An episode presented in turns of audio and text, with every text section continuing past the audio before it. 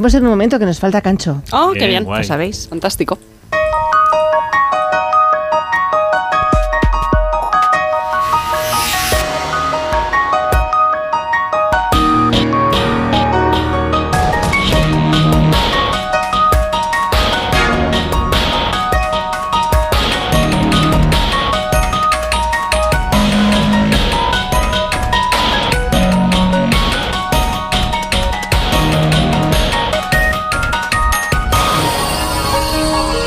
Pues ya sabéis que con Cancho pues repasamos instantes llamativos de la historia de la medicina y hoy queremos recordar que se han cumplido 800 años de un lugar crucial para el desarrollo de la medicina moderna. En Historia de con Javier Cancho, el nacimiento de la Universidad de Padua.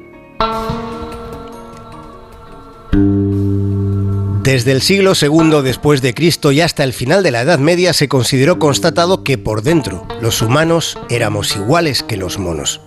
Ese fue el punto de partida anatómico que estableció el médico Galeno de Pérgamo. Él fue la máxima autoridad en medicina en Europa Occidental y Bizancio. Sin embargo, Galeno nunca diseccionó cuerpos humanos, no lo hizo por tabúes religiosos. De modo que sus disecciones de monos guiaron la práctica de la medicina durante 1400 años. Los monos no ríen. La risa es un atributo humano. Como el pecado. Cristo nunca rió. ¿Podemos asegurarlo?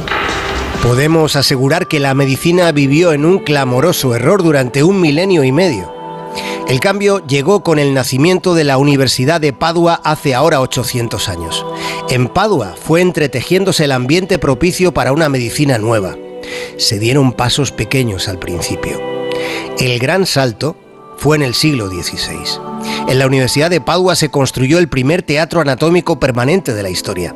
Fue en el Hospitium Bovis, en una de las construcciones más sorprendentes de todo el Renacimiento en Padua.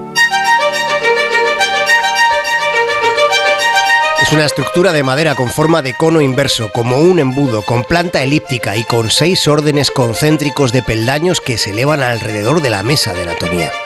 Los balaustres del anfiteatro son de madera de nogal tallado.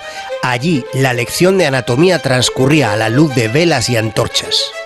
El lugar hoy permanece casi intacto respecto a cómo fue. Búsquenlo en internet, es un espacio insólito. El profesor mostraba un cadáver por dentro ante la mirada de los alumnos sentados en las gradas, aguantando olores hediondos. Las galerías de las gradas están llenas de estrechos bancos corridos para que los alumnos se sentaran.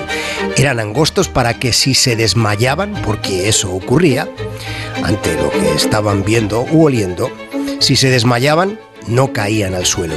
Una orquesta de violín tocaba desde la grada más alta para hacer el ambiente menos nauseabundo.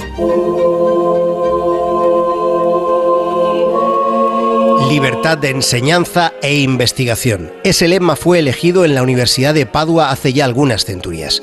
Y allí se congregaron algunos de los mejores profesores de toda Europa. Durante el Renacimiento, Galileo enseñó matemáticas en esta universidad y desde allí difundió su nuevo método cuantitativo que influyó profundamente en la medicina.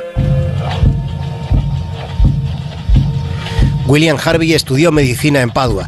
Él fue quien describió por primera vez el sistema circulatorio de la sangre humana.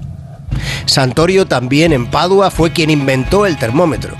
Giovanni Battista Morgagni fundó la anatomía patológica moderna en el siglo XVIII.